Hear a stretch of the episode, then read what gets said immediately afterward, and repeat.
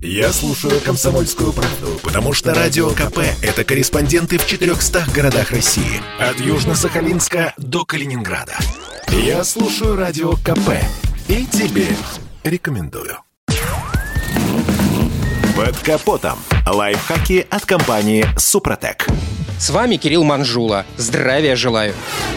Искусство езды по разбитым дорогам, как известно, может существенно продлить жизнь подвески. Хороший водитель сканирует дорогу почище видеокамеры и вовремя тормозит. Но что значит вовремя? К примеру, можно ли тормозить непосредственно перед препятствием? Сила воздействия на упругие элементы подвески зависит от целого ряда факторов и скорость движения, загрузка автомобиля и рельеф дороги имеют здесь первостепенное значение. Скажем, если в среднестатистической легковушке расположились пятеро, а багажник забит до отказа, а ям прямо по курсу пруд пруди, то запас по энергоемкости шасси, иначе говоря, его способность поглощать и распределять энергию удара заметно сокращается. Стоит колесам попасть в выбоину или наехать на лежачего полицейского, и подвеску может пробить. Амортизаторы замкнутся на ограничителе автомобиле, и энергия удара пойдет на кузов, сотрясая ходовую и весь экипаж автомобиля. Понятно, что со скоростью на разбитой дороге не стоит перебарщивать. При этом нагрузка на элементы подвески серьезно возрастает, ведь удар принимают на себя ступичные подшипники, поворотные кулаки, а также диски и шины. Причем, чем тяжелее автомобиль и выше скорость движения, тем больше вред наносится конструкции.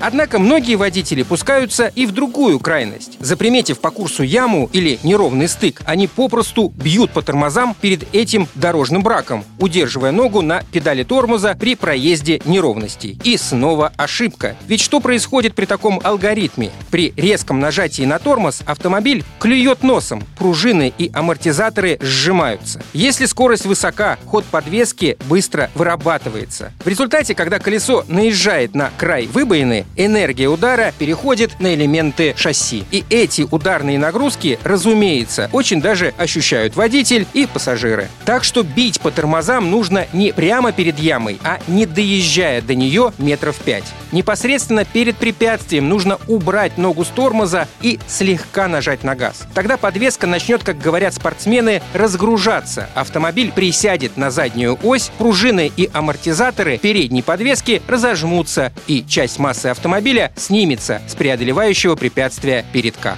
На этом пока все. С вами был Кирилл Манжула. Слушайте рубрику «Под капотом» и программу «Мой автомобиль» в подкастах на нашем сайте и в мобильном приложении «Радио Комсомольская правда», а в эфире с понедельника по четверг в 7 утра. И помните, мы не истина в последней инстанции, но направление указываем верное. Спонсор программы ООО «НПТК Супротек». Под капотом. Лайфхаки от компании «Супротек».